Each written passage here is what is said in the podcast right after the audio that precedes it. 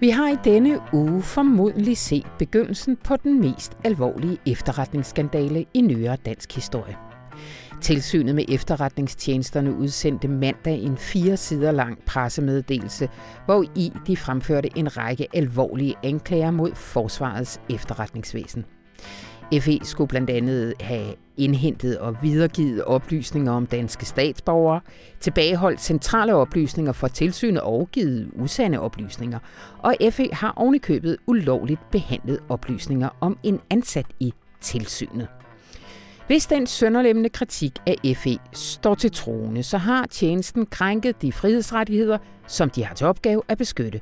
Men det står også klart, at politikerne har givet FE alt for frit spil, det skrev vi i en leder her i ugen. Vores Sebastian Gerding han har fulgt FE i årvis, og jeg er så heldig, at han kommer herind og udlægger den sag. Velkommen til Radio Information. Mit navn det er Anna von Sperling. Og så skal vi tale om en af de mest hypede tv-serier lige nu. Og med god grund, hvis du spørger vores kulturredaktør Katrine Hornstrup og det synes jeg faktisk altid, at man skal gøre.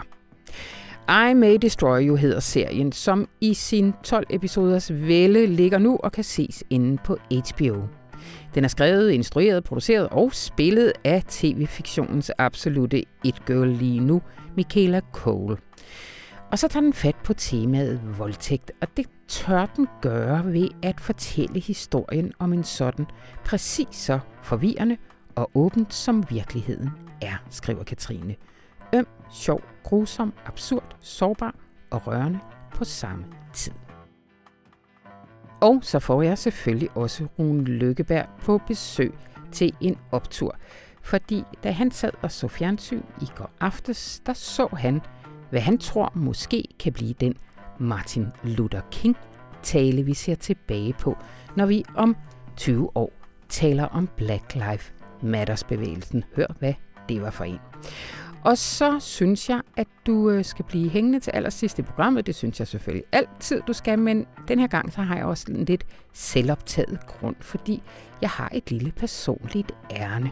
Et problem, om man vil, som jeg gerne vil bede dig om hjælp til. Og lur mig, om du måske ikke kan genkende noget af det fra dit eget liv.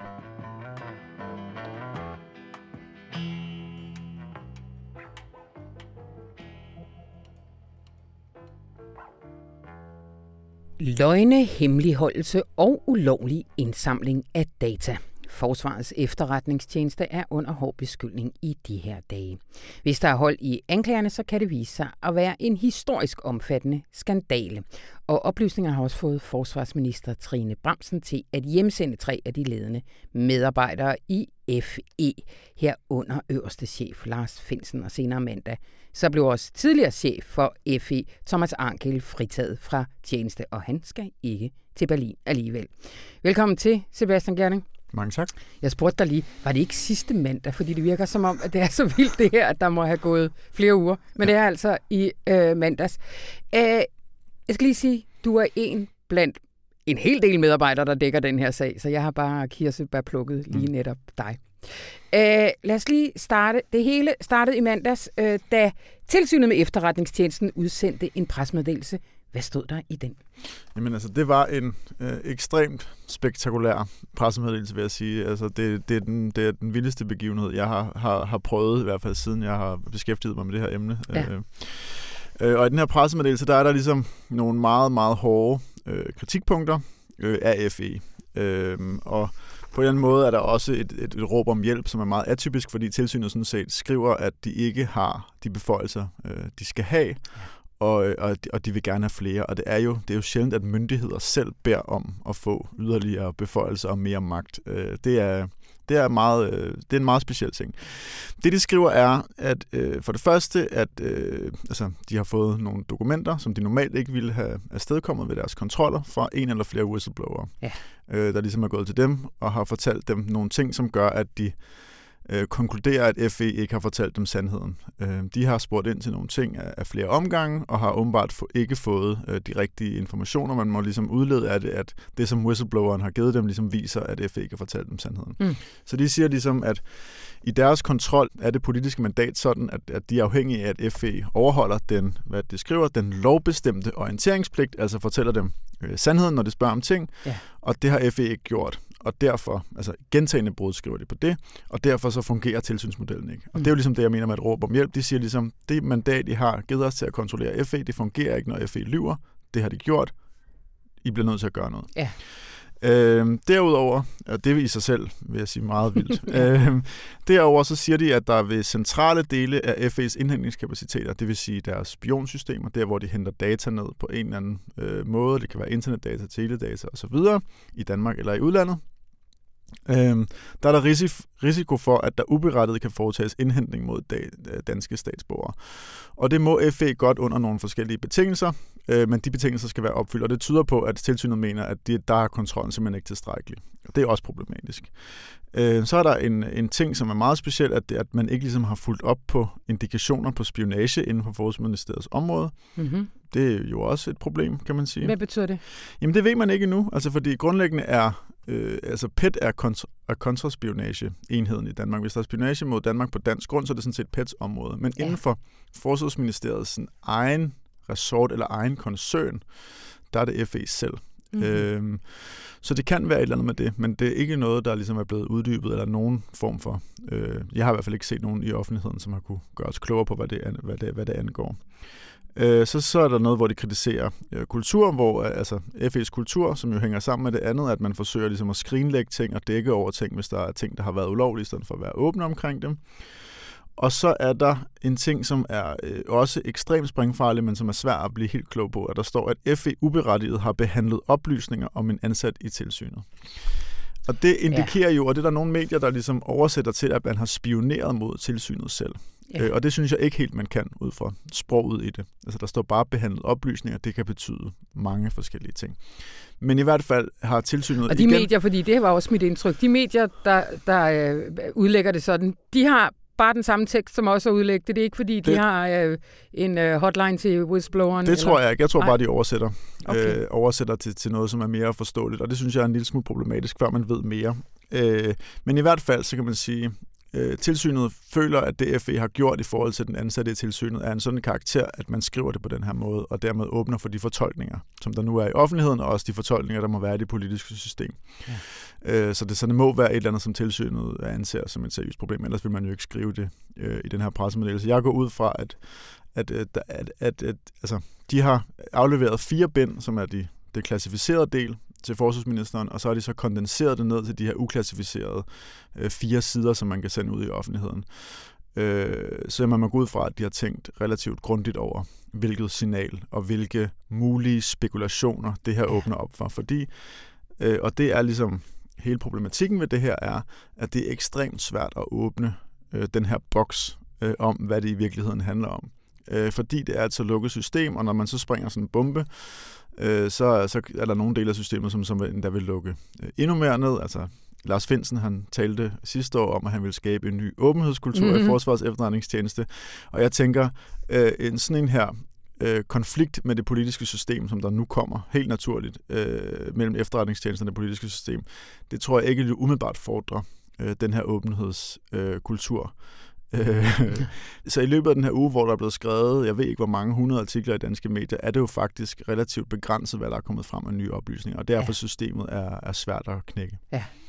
Kan man, nu har I talt med en række eksperter, herunder Jakob Machangama fra Justitia-tænketanken, mm. øh, som siger, at det her det kunne godt ende med at blive den værste skandale i nyere tid i dansk efterretningshistorie. Men kan man sige noget om, med udgangspunkt i de fire sider, hvad er det værste? Nej, altså det, det, det synes jeg ikke, fordi der, de, de er så lidt uddybede. Man kan se, at medierne interesserer sig enormt meget for det her med danske statsborgere. Ja. Og det er også fordi, det er noget, som der er blevet påpeget i tilsynsrapporter igen og igen igennem årene øh, fra, fra tilsynet, at, at det her det er et problem. Ja. At FE har svært ved at overholde reglerne. I nogle år har de været nærmest op på... Altså, de, tilsynet laver en stikprøvekontrol og finder så, at de 10-12 procent, øh, og nogle gange måske endda op til 20 eller 17, jeg kan ikke lige huske de præcise tal, har, har FE lavet indhentninger mod danske statsborgere på en måde, som de ikke må. Og det er jo helt vildt, hvis man har en stikprøve, hvor... altså, mm. Jeg laver måske 100 Google-søgninger på en dag. Hvis, hvis, hvis, hvis 10 af dem hver dag er ulovlige i, i princippet, ja. altså, så er der jo et eller andet altså, øh, problematisk med mit system, synes jeg. Jeg synes i hvert fald, at den her fejlrate, som ja. er kommet frem igennem årene, har været øh, meget, meget høj. Sebastian, øh, mind os lige om, hvorfor det er et problem. Altså, hvad, hvad er arbejdsfordelingen mellem mm. efterretningsvæsenerne? Arbejdsfordelingen er grundlæggende, at øh, PET står for det, der foregår i Danmark, og dermed ligesom skal overholde langt flere af de normale retssikkerhedsmæssige og, og altså, ja, de forhold, der er i retsplejeloven og dommerkendelser osv. Alle de her normale retssikkerhedsbeskyttede ting, det er PET, fordi det PET står for ligesom, det ting, der er herhjemme. Ja. Hvis der er en en gruppe, der har et eller andet islamistisk øh, terrorangreb, øh, planlægger, sidder og planlægger en anden lejlighed i, i Danmark, så, øh, så er det ligesom PET, der står for det. Mm. Hvorimod det er FE, der står for det, der foregår i udlandet, eller rettet mod forhold i udlandet. Det er dem, der står for det. Øhm, og derfor så skal de slet ikke overholde de samme regler overhovedet. Altså på ingen måde. Altså FE laver grundlæggende ting i udlandet, og derfor kan de også lave ulovlige ting. De kan lave bryde ind steder, og de kan gøre alle mulige mm. ting. Altså det er ligesom CIA i, øh, i USA eller NSA, at de kan ligesom kan sådan set bryde ind i øh, en kæmpestor internetudbyder i Syrien. Øh, pisse ulovligt ifølge syrisk lovgivning, ifølge dansk lovgivning. Fuldstændig fint, fordi ja. det foregår et andet sted. Ja. Men øh, de grænser men, var vel nemmere historisk set, og, eller, eller hvad? Hvordan ja, men i hvert fald kan man sige, at, at internettet er en udfordring for det, mm. fordi trafik flyder ligesom på en måde, hvor, øh, hvor det er svært at skelne imellem de her ting, ja. og det er svært at skelne en, en dansker for en udlænding i det her datahav. I hvert fald øh, må man sige, at, at, at det her problem på en eller anden måde er opstået, og tilsynet har i flere rapporter også, øh, samtidig har man med hele terrortingen ligesom i højere grad forsøgt at koble FE og PET sammen, fordi ligesom, hvad er altså udenlandske, indlandske terrorgrupper, kontakter med udlandet osv. osv. Øh, det har ligesom smeltet sammen, og man vil gerne ligesom gøre øh, samarbejdet mere smidigt, så der ikke var en så stor konkurrence mellem de to tjenester. Men det åbner igen op for nogle problematikker. For hvad får FE uden det der retsbeskyttelse? Hvad kan de så sende videre til, F, øh, til PET, som så kan bruge det? Og så, altså, ja. Der er en hel masse retssikkerhedsmæssige problematikker i det. Ja det der bare, øh, det der bare ligesom, hvis det er det, det handler om, det her, så, kan jeg bare, så vil det bare overraske mig, at det politiske system reagerer så hårdt på det, fordi tilsynet har advaret om det i årvis, og det politiske system har været fuldstændig ligeglad. Altså, yeah. der, det kunne ikke røre dem mindre, den her problematik, øh, at FE har det her problem, men det har stået klart i årvis. Og, og hvorfor, hvorfor rører det dem ikke? Jamen, øh, fordi at øh, FE's område er terrorisme og så videre. Ja, det er ikke dig og, og mig, der risikerer at blive overrådet. Øh, det, i hvert fald ikke, det er i hvert fald ikke det, politikerne tror, nej, øh, vil jeg nej. sige. Altså, politikerne har, har givet FE de meget, meget brede beføjelser. Altså ekstremt brede beføjelser, ja. også hvis man sammenligner med andre lande. Og de har sagt, og vi skal have en tilsynsmodel, som ikke er særlig stærk eller særlig øh, markant, og som også i international øh, sammenhæng ikke kan særlig meget. Det vil sige, man giver en tjeneste ekstremt brede beføjelser, og man kontrollerer dem øh, meget lidt grundigt. Hvad er det udtryk for? Det er vel udtryk for, at man, at, at man synes, de øh, har et meget bredt mandat, at de må sådan set gøre, hvad der passer ja. Og det er sådan set det, der er... Jamen, så lad, os, så lad os tage det nu. Gå lige tilbage der til 13-14, hvor det her øh, efterretnings, øh, hvad hedder det, tilsyn med efterretningsvæsenet bliver... Øh, besluttet? Hvad, hvad er det, der sker, der gør, at mm. man der synes, der er behov alligevel for en ny tilsynsmyndighed? Men meget sigende for hele den måde, det har været på, så var FE's, øh, meget, altså FE var sådan set meget begrænset reguleret før det. Så i 2013 var ikke sådan, det var udtryk for, at man, at man op igennem krigen mod terror havde givet nogle yderligere mm. beføjelser, og de havde samarbejdet i højere grad med PET osv., Øh, og så på et eller andet tidspunkt tænkte man, skal, skal, skal den her tjeneste ikke have et reelt lovgrundlag? Altså, hvilket man tænkte, det kunne man også, den idé kunne man også have fået øh, altså før, før og, ja. øh, og så havde man et udvalg og betænkning og alle mulige ting, og kom så frem til, øh, at FE fik en egentlig lov og øh, nogle lovbemærkninger på 80 sider eller et eller andet den stil, der ligesom der er redegjort for det her. Men der er beføjelserne igen, når man sådan set læser lovbemærkningerne, hvor en hel masse af, af det rigtige står, der er igen, der er ekstremt brede beføjelser, ja. efter min mening. Altså, ja. der er virkelig, øh, de må virkelig, virkelig mange ting. Øh, der er ikke nogen, altså, selvom man ligesom har det her med rettet mod forhold i udlandet, det er der, deres indhentning skal foregå, så er der ikke nogen geografisk begrænsning på, hvor den her indhentning må foregå. Og det var det, vi skrev om på baggrund af Edward Snowdens papirer, at de ligesom pegede på... Ja, at, ja mener lige om ja, den sag. ja, ja, men det var mig og mine kollegaer, der gravede øh, i, i 2014 og 13 og i virkeligheden også i det 15, og i, i det her med, hvad er ligesom, hvad, hvad gør FE i samarbejde med NSA? Vi havde nogle NSA-dokumenter, ja. og det tyder på, at de samarbejdede ligesom med NSA omkring fiberkabeltab øh, i, i Danmark. Det pegede de her papirer i, i meget klart på.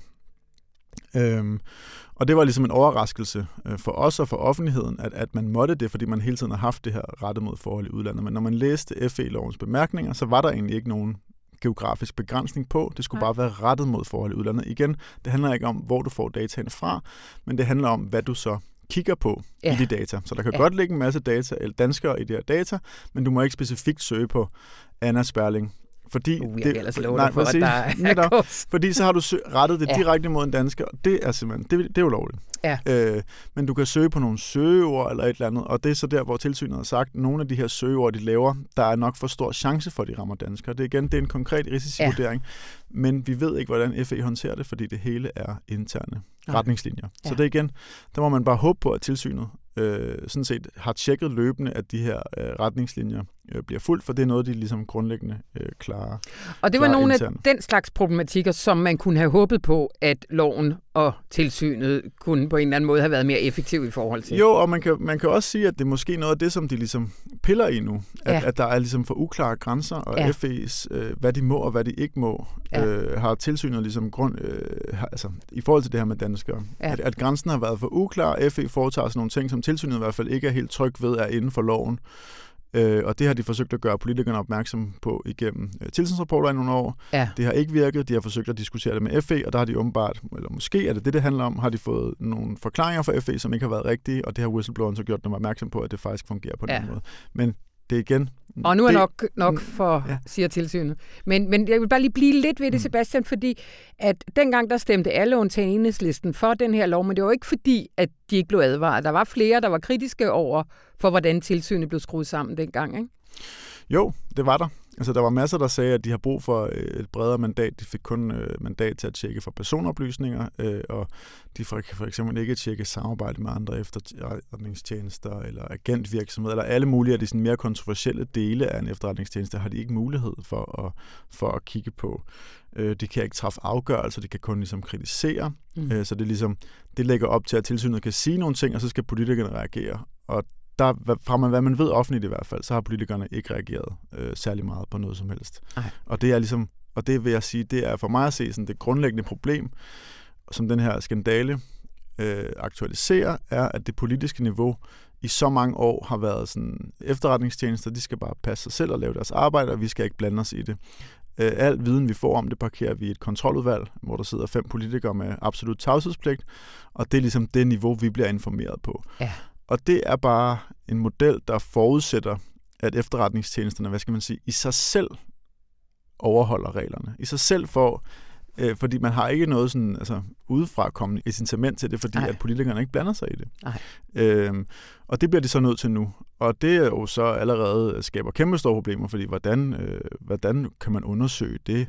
Fordi hvordan kan man indkalde folk under vidneansvar? Det er jo for klassificeret materiale, og i Danmark har man jo, altså også i modsætning til mange andre lande, været ekstremt lukket omkring, hvad FE foretager sig. Så, ja. altså, så på en eller anden måde øh, står vi bare et andet sted, hvor i efter Snowden-skandalen i Tyskland, kæmpe høringer og øh, undersøgelser, jeg ved ikke, hvor mange tusind siders dokumenter om, hvor man ligesom rodede rundt i, og også hvor offentligheden fik indblik i via læk og så videre, hvad foretager den her tjeneste så egentlig ja. på det her område. I Danmark, ingenting. Altså ingenting. Politikerne har ikke interesseret sig for det her, og det bliver det nødt til nu, og det er så akavet for nogle af dem, men øh, det, jeg synes, det er kun glimrende, at der er nogen, der rent faktisk vil kigge den vej. Ja.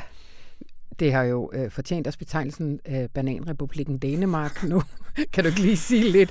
Og også sådan mere generelt, hvad, hvad har konsekvenserne indtil videre været af den her skandal? Jamen altså, konsekvenserne er jo meget hårde øh, på, på ledelsesniveau. Altså, niveau. altså, det er jo øh, de sidste, jeg ved ikke hvor mange års, altså det er jo to departementchefer i Forsvarsministeriet og ja. chefer for FE, der har byttet plads og de er begge to øh, hjemsendt. Så er det så to øh, ledere øh, i FE.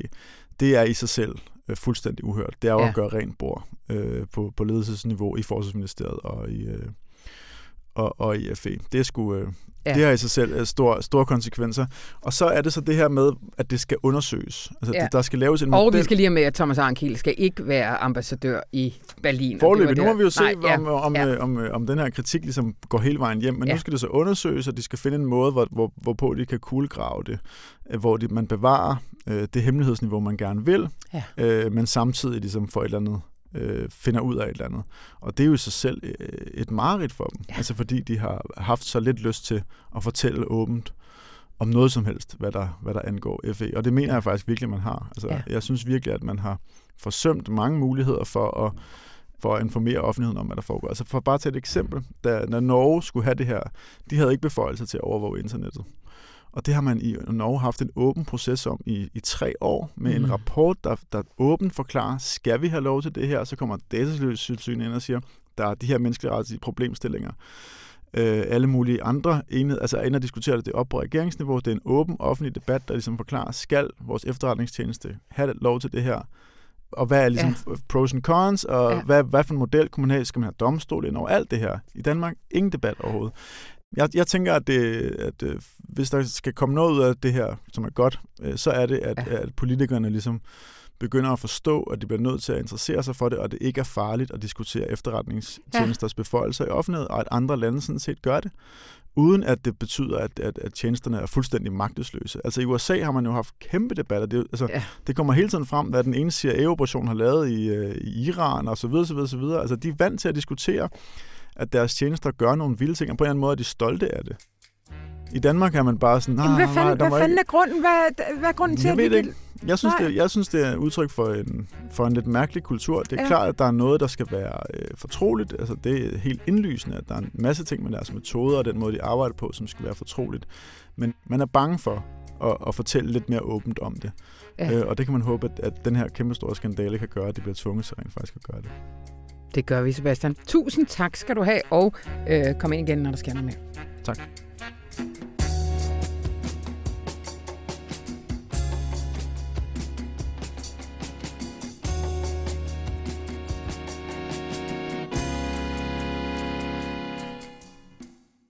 Hej Katrine. Hej Anna. Øh, hvis vi ikke skal være så indforstået, Katrine Hornstrup Yde, Anna von Sperling til de uindforståede. yes. Jeg glæder mig til, at du kom. Tusind tak. Også fordi, jeg synes, du er her for lidt. Men det, det beklager jeg meget. Ja, du har andet at rive i. Der er så meget øh, rive i. Øh, men også fordi vi skal tale om noget, som jeg har virkelig brug for at få sat nogle ord på.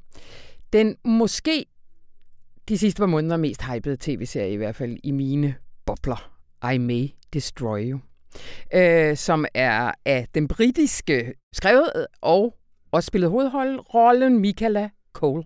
Michaela Cole. Michaela ja, Cole. Produceret det hele. Det hele. Totalt hun sagde nej. og tør. Præcis, hun sagde nej tak til en million i forskud fra Netflix, fordi hun ville have kontrol over sit produkt. Det er virkelig sådan den perfekte independent woman-agtige oh, historie yes. at få ud i medierne. Den er også virkelig blevet købt og, yeah. og spredt.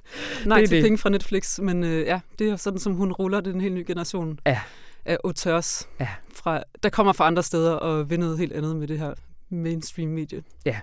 Skulle vi så lige starte med hende, før vi kommer til, øh, til serien, for du har skrevet et gigantisk portræt af hende i fredagsavisen. Ja, og jeg har bare øh, gik rundt i går og tænkte, at jeg simpelthen ikke har fået det med, og det med, og det med, ja. og sådan noget. Den, den, er, den er rimelig lang. Men øh, det er, fordi, hun, fordi serien i sig selv er værd at skrive utrolig meget om. Ja.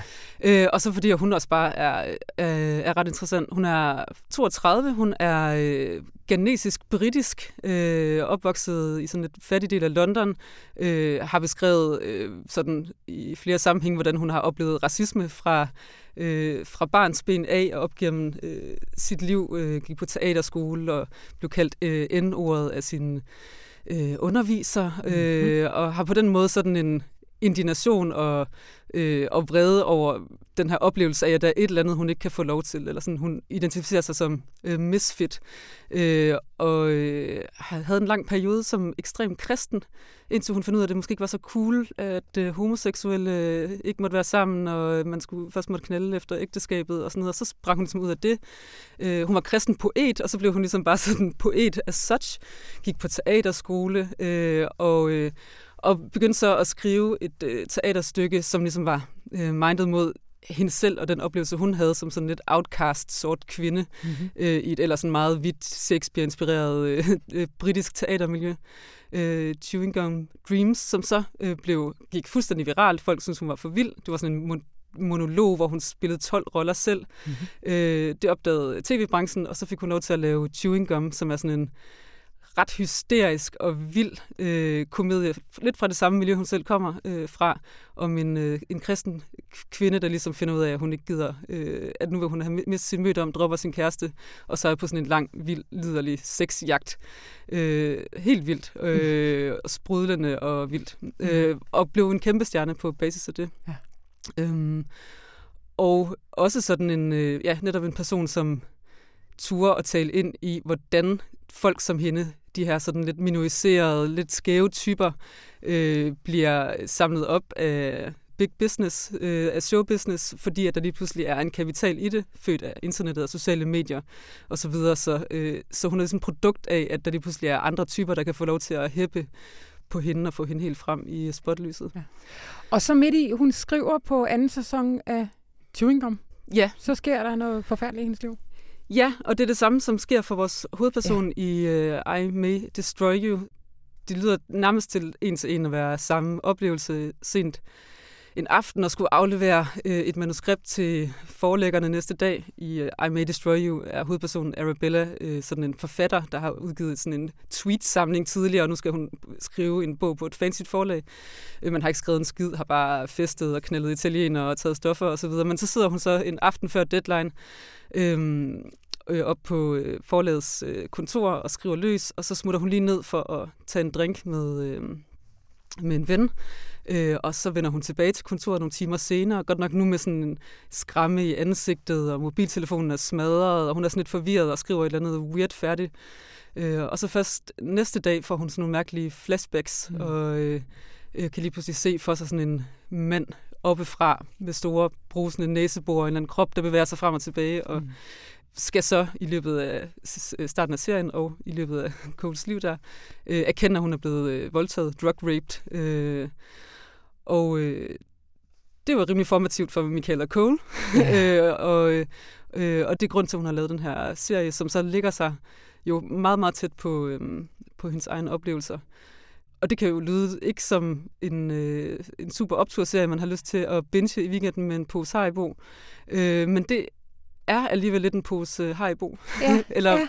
altså, øh, det er en ekstremt sådan sprudlende, på sådan en mærkelig sort, mørk måde, meget, meget sjov, helt vild og ikke moraliserende og ikke sådan traditionelt vred øh, serie, som er ekstremt ærlig øh, i forhold til, hvor komplekst det er at være, blive traumatiseret, øh, og hvor komplekse øh, hævnlyst kan være, hvor komplekst det kan være. Hvad hedder, vores hovedperson hun bliver lidt sådan en uh, Twitter-goddess for sådan en anti-rape movement, og altså hvor kompleks mm. det der felt også er at træde ind i. Uh, hun outer en anden forfatter, som meget, meget uh, klamt sådan har droppet smitkondomet midt under et samleje, de havde. Uh, og så vælger hun ligesom at oute ham som voldtægtsmand midt i en, uh, hvad hedder det, sådan en stor litterær, fancy uh, uh, oplæsningskonference.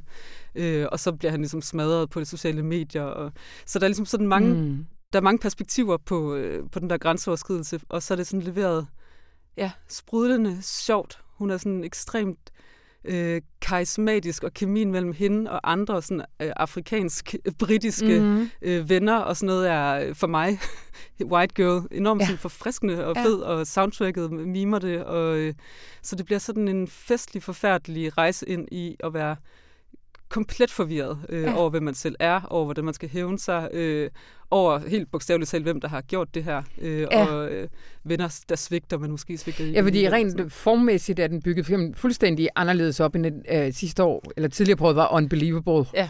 Øh, sådan en klassisk voldtægtsfortælling, der starter med voldtægten, og så skal man ligesom følge hende bagefter. Den her, den altså, øh, starter ikke i, eller man får sådan nogle små glimt og sådan noget, men, ja. men man finder ikke rigtig de er ud af noget før til allersidst, eller jamen, det er gør jo, man så jamen, det? det er jo så Ej, det. vi skal slet ikke ud Nej, i noget, der lugter af spoil. men, men, øh, men den er fantastisk. Altså, jeg var fuldstændig op at køre, da jeg så sidste afsnit tirsdag, fordi den lidt arbejder med den der sådan, tanke om, at vi måske får det her opklaret på en eller anden måde. Øh, og det, det gør vi så på en fuldstændig sindssyg og vild måde. Øh, man kan sige sådan, hendes, øh, ja, hvad fanden er det? Altså, hendes grundlæggende ting er, på en eller anden helt imponerende måde at undgå sådan faste positioner. Ja. At undgå en eller anden fortælling, hvor der er en klar forløsning, hvor man kan nå til en eller anden sandhed, som man så kan sige til nogen, og så har man ligesom ret. Altså den, ja. den kultur, som Twitter og social media, eller medier ligesom fodrer, øh, den undgår hun fuldstændigt, og hun undgår nogle troper i, også i voldtægtsfortællingen, ja. eller sådan noget, hvor vi gerne vil have en opklaring, vi gerne vil have en hævn, en... Øh, Øh, hun, hun går et helt andet sted hen. Øh. Fordi udover hendes egen historie, du har lige været lidt inde mm. på det, hendes egen historie om den her, hvad skal man sige, måske, måske ikke, nu har jeg ikke set den færdig, ja. øh, ret klare øh, voldtægt, drug, rape på et toilet, så er der sådan en række andre fortællinger om seksuelle grænseoverskridelser og samtykke og sådan noget rundt om hende, ikke? Lige præcis. Ja, så den her, det her voldtægtstraume, det, hvad hedder det buller under hele serien, og så er der alle mulige perspektiver på det. Ja. Og det kan lyde sådan lidt... Umiddelbart kan det lyde lidt øh, sådan korrekt, at en tv-serie gerne vil have så mange perspektiver på samtykke med som overhovedet muligt. ja. Men det virker bare utroligt øh, plausibelt, og det er meget kompliceret det hele. Altså... Øh, der er både den her netop historie om, øh, om den her forfatterkollega, som hun outer, men måske er det ikke helt fedt, eller måske får de, de lidt for meget ud af det i form af likes og sådan noget, hende og hendes venner. Øh, så er der øh, så er der fortælling om hendes ven Kwame, som øh, bliver voldtaget på en grinder date, øh, ja. og man får perspektivet fra den homoseksuelle sorte mands synsvinkel, hvor øh, hvad hedder det, Arabella hun bliver modtaget utrolig fint, altså meget, meget omsorgsfulde kvindelige politibetjente. Øh, så ser vi, hvordan Kwamis samtale med en mandlig politibetjent øh, går fuldstændig galt, fordi der er så meget akavethed øh, og uforståenhed over for, hvad det er, en homoseksuel mand øh, gør med sådan den form for sex, som han øh, har. Ja. Øh, og så er der bare Arabella selv, som på, lidt senere øh, hvad hedder det, låser Kwame og en anden mand inde på et, i et soveværelse, fordi hun synes, de skal have sex, uden at tænke det som et problem, og, og bliver enormt fornærmet, når hendes veninde påpeger, at det kunne måske være et problem. Og det skal veninden ikke sige noget om, fordi hun har ikke prøvet at blive voldtaget. Og, ja. og der er en, en øh, voldtægtsgruppe, som Arabella melder sig ind i, hvor vi får sådan nogle vilde flashbacks til hende, der står for gruppen, som er en gammel skolekammerat, øh, og hvor vi får sådan nogle historier om, hvordan den her øh, leder af, øh, hvad hedder det, af den her gruppe, øh, som barn fik at vide af sin mor, at hun skulle fortælle politiet, at far havde pillet ved hende, så at moren kunne få øh, forældremyndigheden, mm. øh, og senere ligesom igen blev udsat for alle mulige meget grænseoverskridende ting i skolen af Arabellas venner, men vælger at hævne sig ved at øh, hvad hedder det, kaste sådan en voldtægtsanklage. Så det er sådan, ja. man kan lidt få hende, hun bliver på en eller anden måde sådan billedet på øh, det, som øh, MeToo-bevægelsen er, altså MeToo-bevægelsens mørkeste side, ja. øh, og man kan få sådan et kvalme over den måde, hun også sådan finder sin rolle i sådan et fællesskab af kvinder, der ligesom kan bruge mænd som den her mørke antagonist. Øh, og samtidig så er hun muligvis blevet udsat for øh, andre ting, og, og der er en eller anden støtte i den her gruppe, som ja. giver mening. Ja. Så det er sådan, ja. øh, altså Arabella tør, eller Arabella og Michaela Cole, tør ligesom at gå nogle steder hen, som er... Øh, som komplicerer sagerne utrolig meget, og hun tør ligesom at lande et sted, hvor vi ikke får svaret, hvor vi ikke får udpeget, hvem i patriarkatets skyld alt det her er. Øhm, og det synes jeg gør det til en utrolig øh, åben og ja, kærlig serie. Ja. Og jeg tror, det har at gøre med, at, hun, at den kommer fra en personlig erfaring. Altså, ja. at øh, jeg sådan skriver i min anmeldelse, at, at der sådan, er sådan gennemgående meget præcis forvirring, øh, ja. som udtrykkes igen og igen. Ikke? Altså meget præcise billeder på, hvor, øh, hvor umuligt det er at stille sig øh, rent på en side af en sag. Og, øh, Ja, og det gør hun... Øh, Selv det hvis man er, har været lige midt i den. Selv hvis man har, ja, og især hvis man har været ja. lige midt i den og er ærlig, og formår at være ærlig. Ja. Øhm. Titlen, Katrine, I May Destroy You, altså, udover at være helt vildt æggende og sådan noget, så tænker man også, at der er en masse referencer ind i det der med den kvindelige hævner i filmhistorien og sådan noget. Hvad, hvad, øh, jamen, det, jamen, det er jo sådan en rigtig dansk, øh, dansk opgave, øh, hvad hedder det, skrift, øh, at udfolde det. Øh, men den synes jeg netop meget, er meget sigende for, hvad hun gør og ikke gør. Altså det er netop... Øh, det kan være øh, den hævnende kvinde, som siger, I may destroy you til mænd, eller til mm. patriarkatet, eller sådan noget. Det kan også være øh, den her mænd, som vi ikke ved, hvem er, øh, som har mulighed for at ødelægge mm. kvinden øh, ved den her voldtægt. Det kan også være serien, der advarer dig, Anna, sådan, pas på, trigger warning, don't go here, øh, eller som ironiserer over forestillingen om, at hvis, vi, hvis jeg ser noget, hvis jeg beskæftiger mig med voldtægt, øh, så får jeg det forfærdeligt. Ja. Øh, altså, ja. man, det kan være en svær serie at sælge, ikke? Sådan, har du set den her fede serie om voldtægt? Ja. Så den peger ligesom ja. utrolig mange forskellige øh, steder hen. Man har sådan en, øh, ja, og har den der åbenhed for, at man både kan være et potentielt øh, offer eller blive udsat for noget ødelæggende, øh, men man også øh, har, øh, alle har noget et potentiale for at ødelægge i sig. Mm. Øh, mm. Og det synes jeg, den ja, på sådan en meget, meget vild øh, måde formår at øh, fortælle. Øh, jeg tror, man skal se Man skal virkelig se den, og det er 12 afsnit af 30 minutter stykket. Ja. Det er bare en, en, god, øh, en god aften med lidt øh, voldtægtskomplicering. Ja, præcis. Og hvor er det, man kan se den? Man kan se den på HBO Nordic. Tusind tak, Katrine Hornstrup Yde.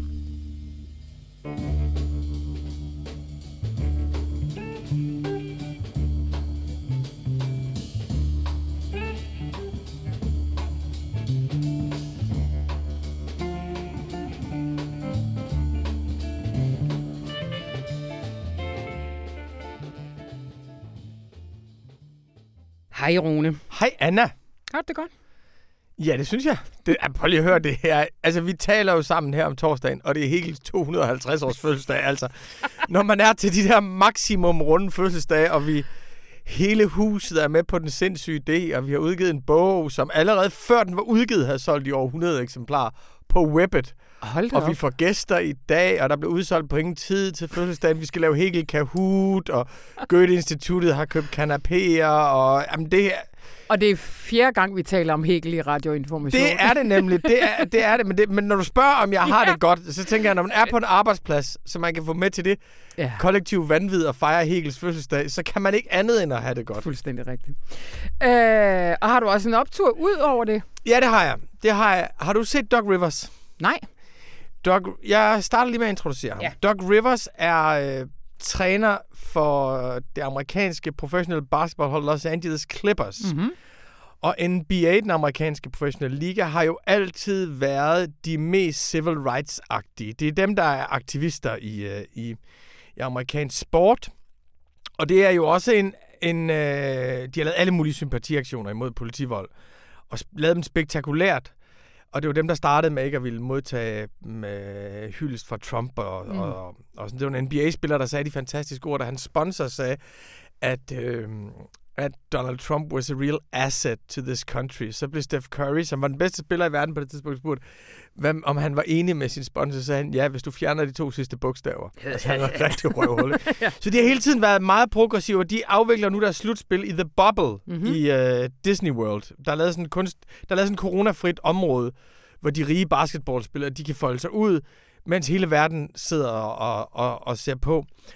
Og, men de har været meget vocal og meget aktivistiske. De starter alle kampe med alle sammen at knæle. Ja. Alle knæler, også de hvide spillere, også dommerne. Alle knæler, og alle går med Black Lives Matter trøjer. Og... Fortæl lige, hvad det at knæle øh, øh, symboliserer. Ja, det var jo en, en, en aktion imod politivold, som den quarterbacken i NFL, Colin Kaepernick, han instituerede for nogle år siden. Og det sjove er, dengang han gjorde det med at knæle i protest under afsyngende nationalsangen, der blev, han, der blev han ødelagt. Han var færdig i ligaen. Der var ingen, der lavede sympatiaktioner med ham, med ham dengang, og det er en 4-5 år siden. I dag, der har selv Nancy Pelosi på 283 år, har også ligesom take a knee, som man siger. Så det gør mm. alle spillerne nu i NBA, spiller med Black Lives Matter, overtræks, tror jeg på, og i stedet for deres navn på deres spillertrøjer, har de alle sammen det slogan stående. Liberation, Love Us, Equality. Der er også en, der har skrevet, det elsker jeg simpelthen. Education Reform. det er men men øh, efter, efter øh, at Blake blev skudt i Wisconsin, så nægtede Milwaukee Bucks, Milwaukee ligger i Wisconsin, de nægtede at spille deres kampe øh, torsdag, og nedlagde simpelthen arbejdet i protest imod den fortsatte politivold. Og det er ligesom, det er en anden generation. Altså, der var jo en generation af sportsfolk som Michael Jordan og Tiger Woods, der overhovedet ikke var aktivister. Ja. Før dem, så var der Muhammad Ali, der var meget aktivistisk. Og nu er vi tilbage ved Muhammad Ali-generationen. De er meget, meget aktivistiske.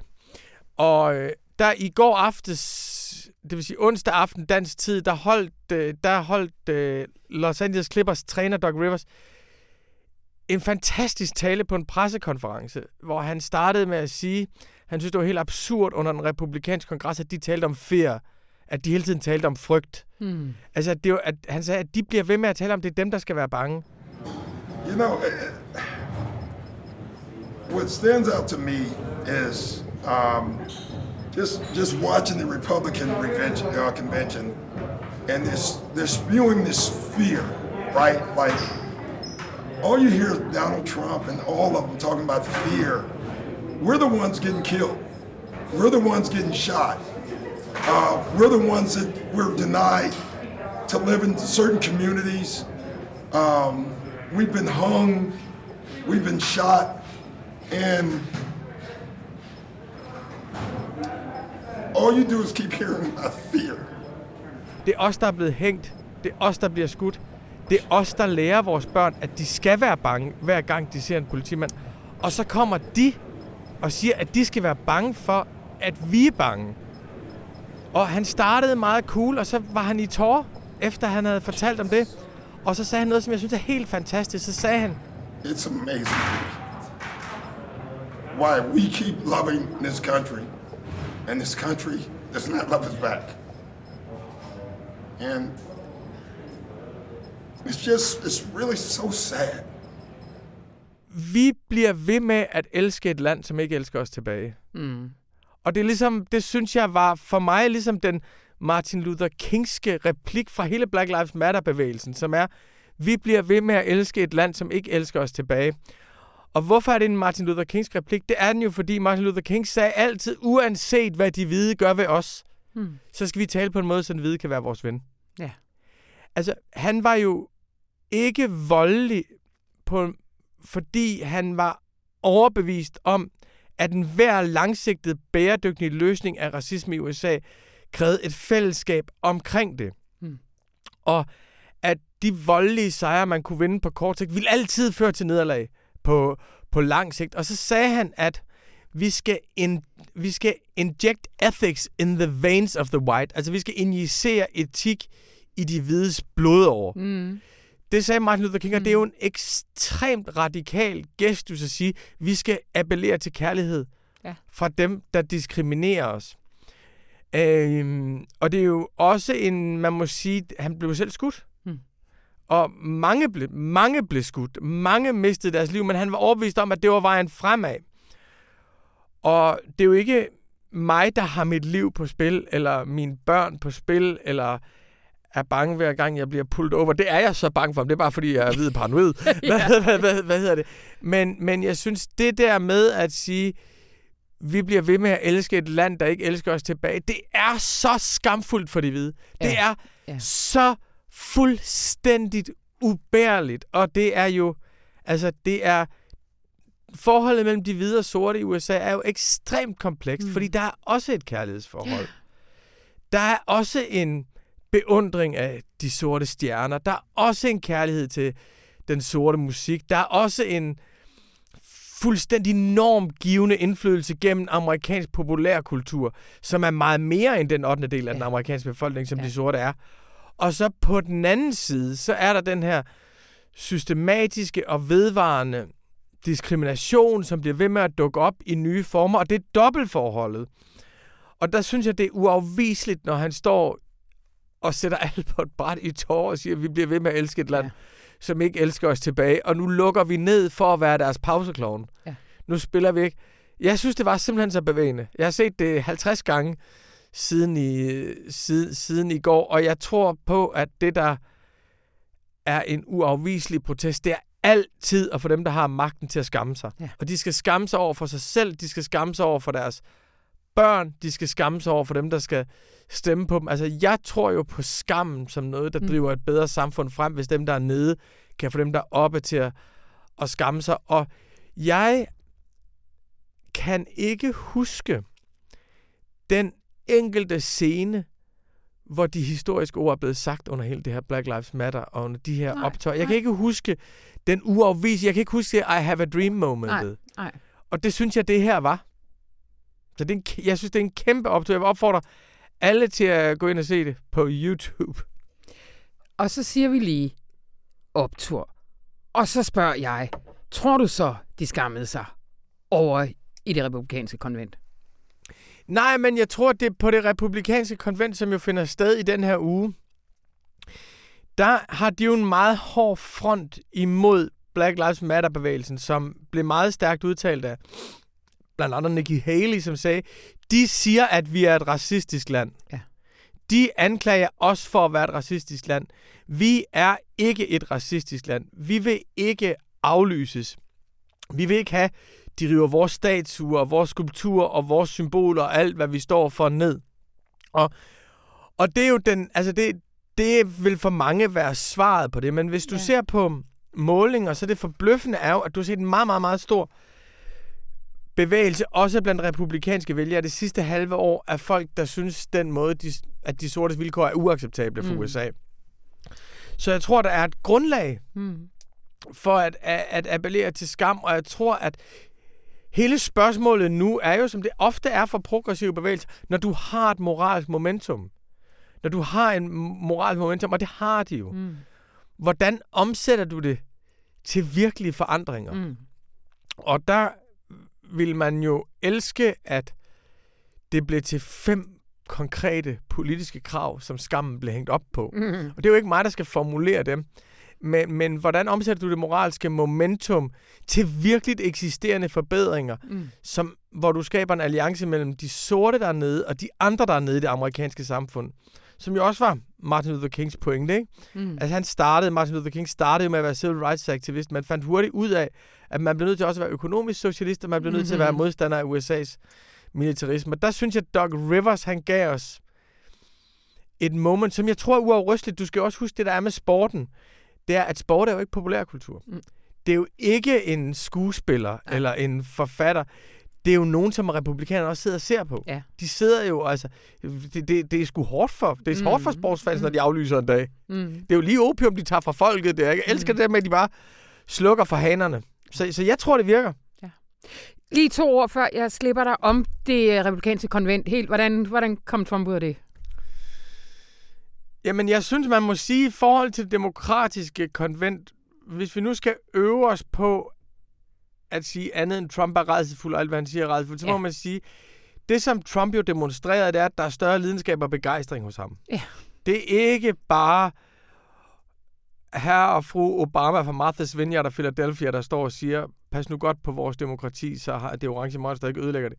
Altså, de har en anden, de, de har simpelthen en anden begejstring at appellere til. Trump taler til nogle dæmoner i det amerikanske folk, men der er også følelser i det. Det må man give dem. Og så må man sige, altså, Melan har du set Melania Trumps tale? Lidt af det, ja. Det er jo den mærkeligste ja. tale, fordi Melania Trump holdt jo en fantastisk tale. Ja. Melania Trump holdt en tale om at, at vokse op i det kommunistiske Slo Slovenien. og vokse op og være undertrykt og drømme om friheden i USA og komme til USA som flygtning mm-hmm. og være stolt over at blive modtaget i USA og som 24-årig for arbejdstilladelse og siger, at så kom hun til flygtning og fik en mulighed der, som hun ikke fik i Slovenien. Og sagde, men det var ikke nok for hende. For hun ville også være borger, der deltog i det amerikanske demokrati. og så sagde hun, hun var ikke færdig, før hun fik citizenship. Mm. Og det fik hun så. Og så sagde hun, at hun havde meget stor empati med alle de mennesker, der havde lidt under covid-19. Og hun synes ikke, det her var tiden til at tale splittelse mm. i det amerikanske samfund. Hun synes, det her det var tid at tale til helhed. Og så lavede hun noget, som jeg synes var et mesterligt retorisk træk. Og jeg understreger, at det ikke er et moralsk stærkt move fremad, men hun sagde, vi så jo i sidste uge hos demokraterne, hvor galt det kan gå, hvis man taler til splittelsen i det amerikanske samfund. Mm. Og jeg synes, hendes tale var jo et Altså, det var jo bud på en konservatisme, som var alt det modsatte mm. af Trump, og vi kan jo ja. slet ikke Altså, Trump er jo begunstiget med, at han, manden er fuldstændig ligeglad med analytisk koherens og den slags, ikke? Men det, at de kunne spille det kort ja. fra, fra, fra det hvide hus, var, var overvældende. Ja. Godt. Jamen, øh, Rune, nu slipper jeg dig. Øh, og så må du have en rigtig god fødselsdag. Jamen, tusind tak. Vi ses til 300 års fødselsdag. og vi skal også snakke om næste uge, så kan vi jo snakke om, hvordan fødselsdagen er gået. Ja, det er klart. Det, det, det, det er klart. Det var de brumbær, som jeg har plukket i den sensommerhave, som vi kalder Dagbladet Information. De sure, dem tager man bare med, og ormene, det er gratis protein. Og med den lavt hængende bærmetafor, så er jeg kommet frem til min indledende bøn. Fordi jeg har besluttet mig for, at jeg vil have et dybere forhold til naturen. Og det synes jeg faktisk ikke er så fantastisk nemt. Jeg har sådan de seneste to-tre år eller sådan noget oplevet en stigende længsel. Jeg savner simpelthen en ny forbundethed, og jeg kan se omkring mig, at det kan naturen give andre. Øh, og så har jeg en fornemmelse af, at det er i en relation til naturen, og jeg også kan finde lindring for den stigende uro, som jeg har, når jeg ser mig omkring og ser, at verden er ved at gå helt af helvedes til. Øh, og det er jo så mit lille selvudviklingsprojekt, men jeg tror, jeg tillader mig at antage, at det også på en eller anden måde afspejler et bredere træk i vores tid. Et træk mod naturen. Men vi er jo et par stykker, som faktisk ikke har fået det ind med modermælken, og hvad gør man så? Jeg har så besluttet mig for, at jeg vil oprette en naturskole, informationsnaturskole. Og der går jeg ud og øh, møder forskellige mennesker, der på den ene eller den anden måde har naturen som omdrejningspunkt i deres virke og deres liv. For eksempel har jeg i den her uge været på sådan en lille filosofisk naturvandring med biolog og filosof Claus Emmike. Og han satte mig til at artsbestemme tre planter hver eneste gang, jeg gik en tur. Og det var ret sjovt. Læs mere ind på information.dk. Det kan være, du har lyst til at gå i gang med det også. Og jeg kan sige, at jeg i næste uge skal skrive haiku-digte i naturen med digter Rasmus Nikolajsen, fordi måske kan jeg forbinde mig via et mere poetisk sprog. Så kom med i skole, og skriv også meget gerne til mig, hvis du har idéer til, hvordan man helt konkret kan styrke den relation. Min mail det er ansp information www.dk. Det er AN for Anna og SP for Sperling, og fond synes de åbenbart var lidt for skabagtigt nede hos EDB, dengang jeg fik en mail. Men det er det, jeg hedder, Anna von Sperling, og jeg har tilrettelagt det her program, og det var klippet af Anne Pilegaard Petersen. Og have nu en rigtig dejlig weekend. Man må altså stadigvæk godt blive indenfor, når det regner.